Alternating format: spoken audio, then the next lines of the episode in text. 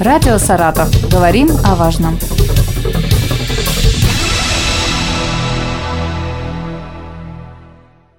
Здравствуйте, у микрофона Елена Щербакова. Отопительный сезон продолжается. В этом году, как никогда, много нареканий к его качеству.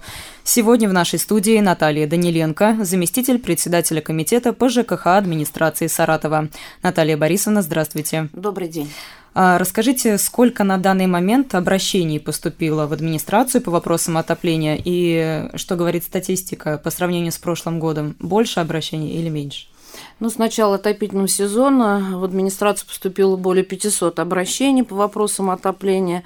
Это, ну, если сравнить предыдущий период, то есть отопительный сезон 2021-2022 года, на 100 обращений больше аналогичного периода прошлого года. Угу. А какие конкретно жалобы поступают? Ну, в основном это ненормативная подача, то есть качество предоставления услуги отопления, то есть в домах э, сниженные параметры, то есть достаточно прохладно. Ну и э, вторая часть основных вопросов – это начисление платы за предоставленные услуги по отоплению горячей воде. А вот во время аномальных морозов возникали ли нештатные ситуации?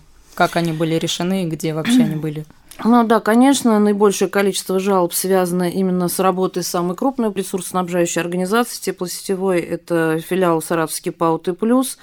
Э, в новогодние праздники, к сожалению, у нас тоже не обошлось без аварийной ситуации. Так, э, в ночь 6 на 7 января у нас произошла крупная авария э, в Ленинском районе в результате где прошел порыв трубопровода на улице Антонова.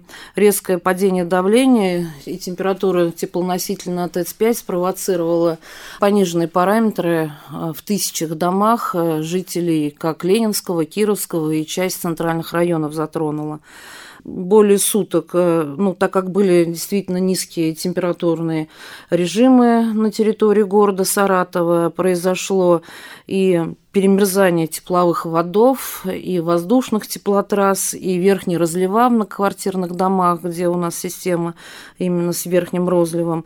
Поэтому около суток то есть потребовалось для восстановления надлежащих параметров для жителей данных многоквартирных домов. А, кроме того, уже после новогодних праздников с 9 на 10 января начали поступать обращения жителей по ряду многоквартирных домов, которые отапливаются от котельных. Поэтому, то есть аномальные морозы, также мы не застрахованы от происходящих аварийных ситуаций. А нормативная температура теплоносителя, она какая должна быть? Ну, если мы говорим о той температуре, которая у нас должна поставляться на многоквартирные дома, а, графики утверждаются у нас в начале отопительного сезона, графики подачи сетевого теплоносителя. От котельных они свои, от э, других источников, от ТЭЦ, э, то есть они немножечко отличаются. Э, температура не может существенно снижаться при подаче в дом, поэтому они на... То есть графики составлены таким образом, что при понижении температуры, то есть увеличивается подача, температура подачи теплоносителя от теплоисточников.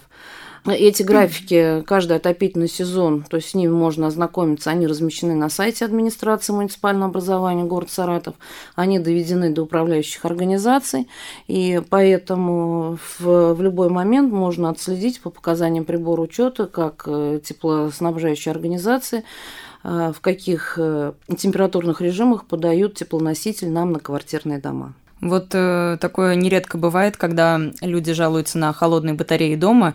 Выясняется, что температура теплоносителя в принципе высокая, а пока дойдет до дома, сильно снижается. Вот э, с чем это еще может быть связано? Почему так происходит? Вот эти теплопотери. Ну, теплопотери в любом случае у нас потребители э, не оплачивают за те теплопотери, которые у нас идут э, по сетям до границам многоквартирного дома. Прибор учета фиксирует именно те температурные режимы, которые пришли на дом. И здесь уже э, население оплачивает именно тот теплоноситель, который они потребили в своем многоквартирном доме. Все остальные потери ложатся на ресурсоснабжающие организации.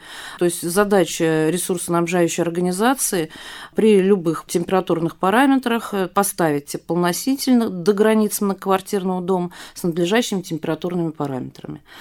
Ну, мы как раз сейчас говорим про перерасчет, правильно? Да, здесь влияет на перерасчет, но не надо забывать, что многое зависит, как жители говорят, то есть теплоноситель действительно на дом пришел, Э, нормальных э, параметров, э, но не проводя гидравлические испытания, не проводя подготовку многоквартирных домов, надлежащим образом к отопительному сезону в нередком случае приводит к тому, что у нас происходит извоздушивание системы, и так как во многих домах система теплоснабжения не капиталила за последние несколько лет, то это и старые трубы, это и забитые батареи, если я еще раз повторюсь, что не проводились надлежащим образом опрессовки и промывки систем теплоснабжения, которые должны делать межотопительный сезон. Поэтому и нарушается работа именно внутридомовых инженерных систем. Угу. А кто должен этим заниматься? Это управляющая компания или это... Это управляющие организации, да, ТСЖ, ЖСК, те организации, которые осуществляют управление многоквартирными домами. Это их прямая обязанность. Но вместе с тем э, ресурсоснабжающие организации должны также строго соблюдать температурные параметры теплоносителя, который поступает в дом. Много жалоб все-таки поступает на Т+, это основной поставщик тепла. Есть ли механизмы воздействия на компанию и как ведется работа с ней? Ну, у нас, в принципе, в круглосуточном, так скажем, и в круглогодичном режиме межотопительный период, когда идут вопросы подготовки, у нас в любом случае э, на территории города Саратова работает оперативный штаб. Именно по прохождению отопительного сезона и по подготовке отопительного сезона, где рассматриваются все вопросы, все проблемы, которые связаны с надлежащим теплоснабжением и жизнеобеспечением города Саратова. Поэтому в рамках работы данных штабов разбираются все внештатные ситуации. Если они происходят, то здесь и дополнительные мероприятия, то есть встречи проводятся. Но меры воздействия – это те административный тот ресурс, который предусмотрен нормами действующего законодательства. На сегодняшний момент э, с учетом действия закона о проведении проверок, где у нас сейчас опять э, есть каникулы, то в настоящее время это предостережение, э, это штрафы за как невосстановленное благоустройство после проведения аварийных работ и, соответственно, административные штрафы за некачественное предоставление коммунальных услуг, либо за вопросы именно неправильного расчета платы по отоплению. По поводу благоустройства территории как раз а, хочется отметить, что вот нередко мы наблюдаем такую картину, как э, при ремонте коммуникаций дороги и тротуары вскрывают, и вот эти раскопки, так называемые, затягиваются. Как быстро коммунальщики обязаны восстанавливать территорию? На территории города действует постановление о порядке проведения Э, работ на подземных коммуникациях, обустройстве строительных площадок. Берется в обязательном порядке разрешение на проведение данных работ. В этом разрешении указываются сроки, на какой период берется это разрешение. И э, это разрешение может, конечно, продлеваться в связи с непредвиденными какими-то обстоятельствами. Ну, разрешение и в, этом в же, администрации, верно? Да, в администрациях районов, да, на сегодняшний момент. И в этом же разрешении указывается срок, который не должен превышать, как правило, 12 суток, э, то есть со дня начала производства работ, когда эти работы должны быть завершены, и место проведения э, работ должны быть благоустроены а если случается такое, что не продлевают эти сроки, то есть не получают соответствующее разрешение и получается, сроки затягиваются. Какая ну, здесь, опять же, административная ответственность, то есть это административный штраф, составляются протоколы, где они платят э, в денежном эквиваленте деньги за просроченные работы, либо ненадлежащим образом проведенное благоустройство после завершения этих работ. У нас аномальные морозы остались позади, но все же на улице еще холодно. Куда обращаться саратовцам, если дома холодные батареи? И, может быть, есть специальные чаты, куда можно написать? В первую очередь э, жителям многоквартирных домов нужно обращаться в управляющую организацию.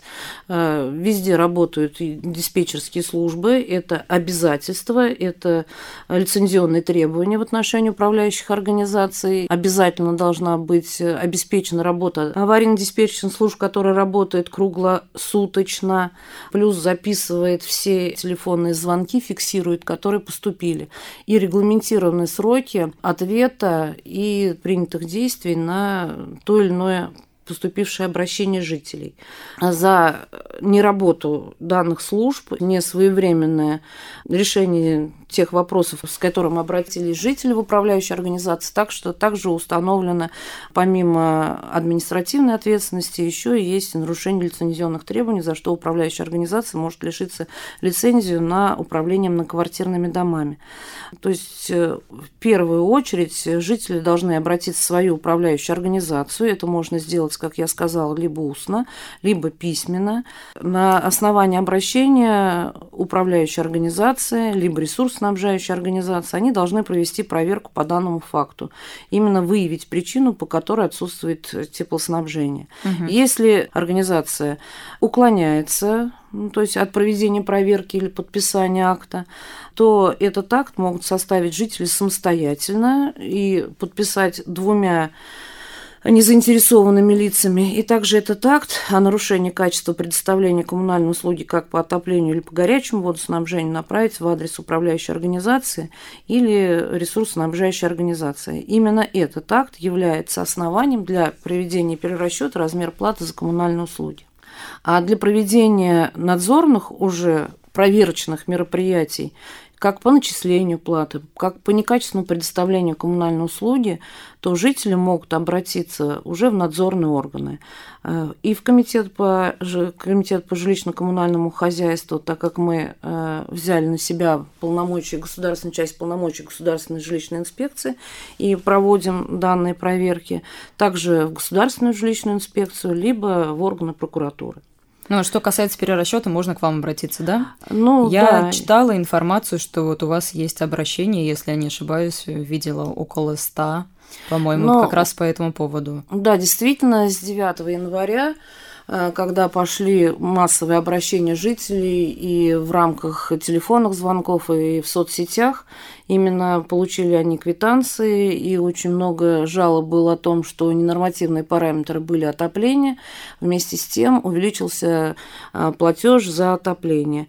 Поэтому было принято решение действительно о проведении проверочных мероприятий в соцсетях, на сайте были указаны телефоны, по которым могут проконсультироваться граждане.